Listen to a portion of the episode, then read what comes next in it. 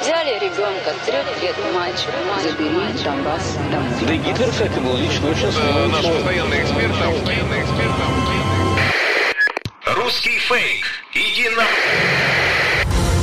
Розвінчуємо російські фейки, які прагнуть зламати наш дух.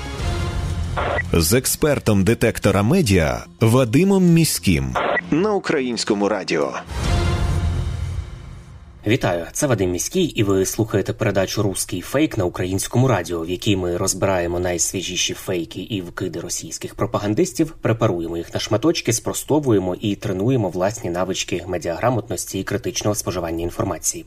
Сьогодні ми розвінчаємо кремлівські вигадки про те, як Франція, начебто, потерпає через те, що запровадила антиросійські санкції, а також як потерпає і Херсон, нібито не через російські обстріли, а через те, що Україна його звільнила.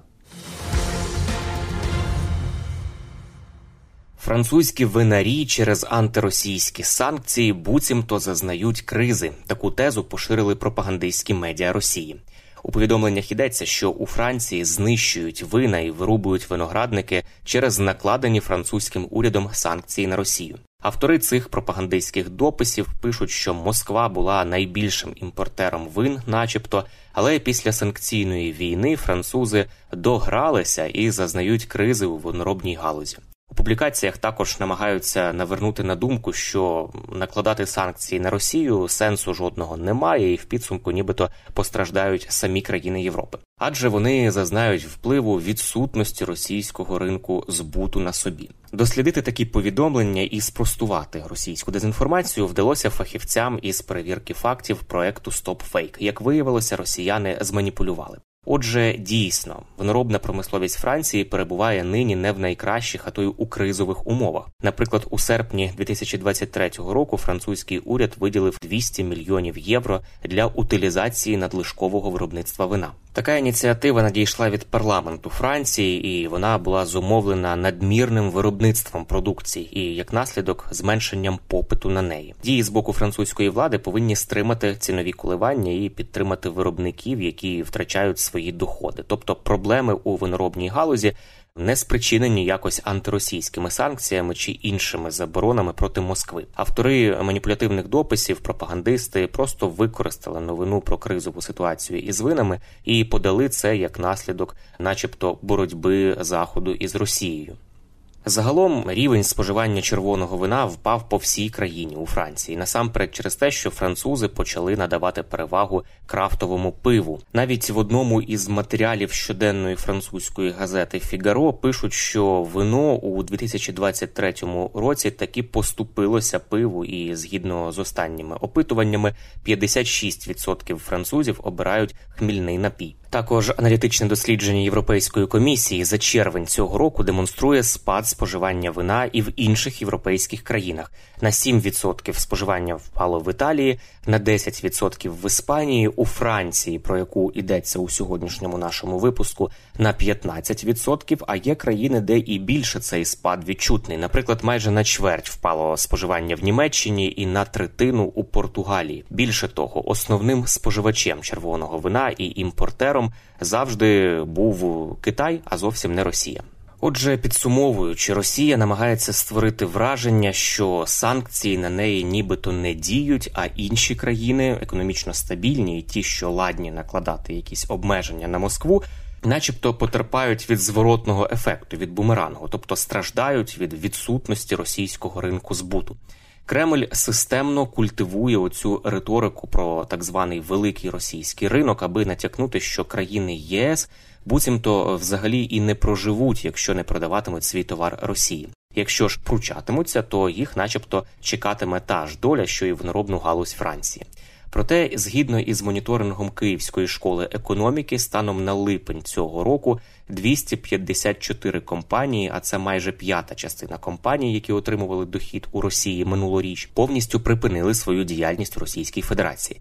А 1191 компанія або третина від загального числа іноземних бізнесів також згорнулися. Тобто компанії якось відмовляються, ми бачимо від російського ринку збуту, і великої катастрофи для себе вони в цьому не бачать. Все нові і нові компанії продовжують це робити. Ну а для самої російської економіки, за даними Європейської ради, 2022 рік став поганим. За оцінками експертів, у 2022 році показник валового внутрішнього продукту Росії впав від 2 до 4% за різними сценаріями. Економіка Росії скорочуватиметься і в цьому році. Очікується, що ВВП скоротиться від 3 до майже 6% за різними сценаріями. У Херсоні без Росії буцімто розпочалася гуманітарна катастрофа. Хвилю таких фейків пропагандисти ширять з нагоди річниці звільнення Херсона. У своїх матеріалах російські медіа розповідають про страшне життя міста після його звільнення, запевняють, що Херсон без Росії переживає гуманітарну катастрофу, а також йдуть далі, стверджують, що, начебто, з вини України у місті масовий голод, населення страждає від перебоїв з водою, електрикою і опаленням. Все це можна почитати у російських виданнях і пабліках. А першоджерелом такої дезінформації став член Ради Федерації Росії, якого призначили, начебто, від імені захопленої частини Херсонської області Ігор Кастюкевич. І звісно, його слова не можна вважати достовірним джерелом, оскільки ні фіктивний російський так званий орган управління Херсонської області, ні його члени не мають нічого спільного з офіційною і міжнародно визнаною українською владою. Сам же Кастюкевич, як нагадує видання StopFake, за посягання на територіальну цілісність України перебуває під численними санкціями в Україні, країнах Європейського союзу, Великобританії, США, Канаді, Австралії, Швейцарії, Японії і Новій Зеландії. Гуманітарна ситуація в Херсоні, як і в багатьох інших прифронтових містах України, є дійсно складною. Однак кремлівські рупори замовчують першопричину ситуації, яка склалася. Це російська агресія проти України і щоденні обстріли Херсона. Через атаки окупантів у місті спостерігаються перебої з енерго, тепло і водопостачанням для потреб цивільного населення. Також до цього доклалася і негода. Росія щодня обстрілює кожен район міста, вбиваючи цивільне населення Херсона і завдаючи колосальних збитків критичній інфраструктурі міста. Про наслідки обстрілів розповів голова Херсонської обласної військової адміністрації Олександр Прокудін в ефірі телемарафону 28 листопада. Протягом доби окупанти 48 разів атакували наш регіон. Зафіксовано 206 прильотів з артилерії, мінометів та безпілотників. Вночі російська армія вдарила по Херсону. Постраждав 71-річний чоловік, який на момент удару знаходився у себе вдома в кімнаті. Його з вибуховою травмою зараз пораненнями ноги і переломами кісткок доставили до лікарні стан середньої тяжкості. Крім цього, ворожим вогнем у місті пошкоджено будівлю одного з заводів та освітнього закладу. Також на гуманітарній ситуації в області позначилася і негода. Про стан у місті і області говорить Олександр Прокудін, голова Херсонської ОВА. Внаслідок негоди нині без світла залишаються 34 населених пункти Херсонщини. З них 8 так частково. Загалом знеструмлено понад 10 тисяч абонентів. Тобто від вчорашнього обіду до мережі під'єднали 34 населених пункти. Енергетики вже зранку стали до аварійно-відновлювальних робіт, аби оперативніше завершити їх. До речі, ще ми розгорнули 172 пункти незламності. Там кожен охочий може зігрітися або підзарядити свій гаджет. Дорогу в регіоні проїзні ними безпечно зараз можна проїхати. Однак прошу водіїв бути максимально уважними на автошляхах. Зараз над розчищенням автошляхів в області працюють 6 одиниць. В той же час в громадах Херсонщини на чергуванні 61 одиниця техніки. Вони оперативно готові стати до роботи у разі потреби. Це були слова голови Херсонської ОВА Олександра Прокудіна. Відступаючи під натиском українських сил оборони з Херсона в листопаді минулого року, окупанти зробили усе можливе для знищення міста і його енергосистеми. Російські загарбники, тікаючи на лівий берег Дніпра, підірвали переправи і мости на Херсонщині, а також знищили котельні вежі зв'язку і телецентр у місті Херсоні. Після росіян місто залишилося повністю знеструмленим, без води і опалення. Україна після деокупації міста доклала максимум зусиль для того, аби відбудувати інфраструктуру і відновити роботу херсонських комунальних підприємств. У червні 2023 року, після російського теракту на Каховський ГЕС, Херсон знову опинився на межі гуманітарної катастрофи, наслідки якої оперативно ліквідувала Україна.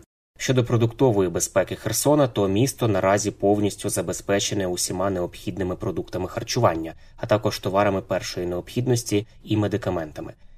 Інформація про те, що у місті, начебто, голод, начебто відсутні ліки, це все російський пропагандистський фейк, які дуже легко спростовуються. У Херсоні працює величезна кількість магазинів, і в цьому можна переконатися, навіть не будучи безпосередньо в Херсоні. Міська влада створила інтерактивну карту, на якій у режимі реального часу позначені усі ринки, супермаркети, аптеки і багато іншого, що працює у місті. Також у місті і області працюють численні пункти видачі гуманітарної допомоги від продуктів харчування до будівельних матеріалів, пункти видачі безкоштовних ліків населенню. А також працюють програми надання тимчасового житла для херсонців, які залишилися через обстріл без даху над головою. Крім того, існують програми евакуації тимчасової на зимовий період у Хмельницьку області і багато інших соціальних програм. Тим часом на лівобережжі Херсонщини, яке досі залишається під російською окупацією, окупанти не дбають про місцеве населення. Чому так відбувається і яких форм набуває недбальство росіян, розповідає Олександр Прокудін.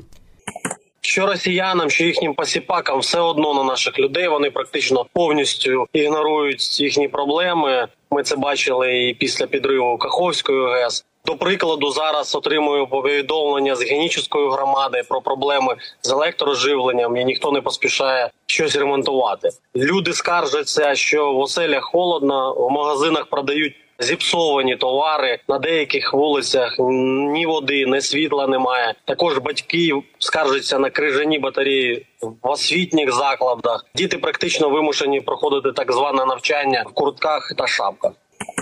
Це був коментар голови Херсонської обласної військової адміністрації Олександра Прокудіна. Отже, гуманітарна ситуація в Херсоні є складною. Однак, першопричиною ситуації, яка склалася, є російська агресія проти України, щоденні обстріли міста і тривала російська окупація і російський теракт на Каховський ГЕС у червні 2023 року. Прощаюся з вами до наступного випуску і нагадую, що довіряти будь-чому анонімному в інтернеті не варто. А перевірену інформацію можна завжди знайти на офіційних сторінках органів влади, а також на ресурсах суспільного мовлення. Українському радіо, телеканалах Перший та Суспільна культура, вебсайті Суспільне новини і у соціальних мережах Суспільного. І не забуваємо, що від нашої з вами поміркованості і зваженості при поширенні різного роду інформації, а ми її ширимо щодня, говорячи з друзями чи коментуючи щось у соціальних мережах. Зрештою залежить успіх всієї країни в інформаційній війні. З вами був Вадим Міський. До зустрічі. Русский фейк. Иди на... Розвінчуємо російські фейки, які прагнуть зламати наш дух. З експертом детектора медіа Вадимом Міським на українському радіо.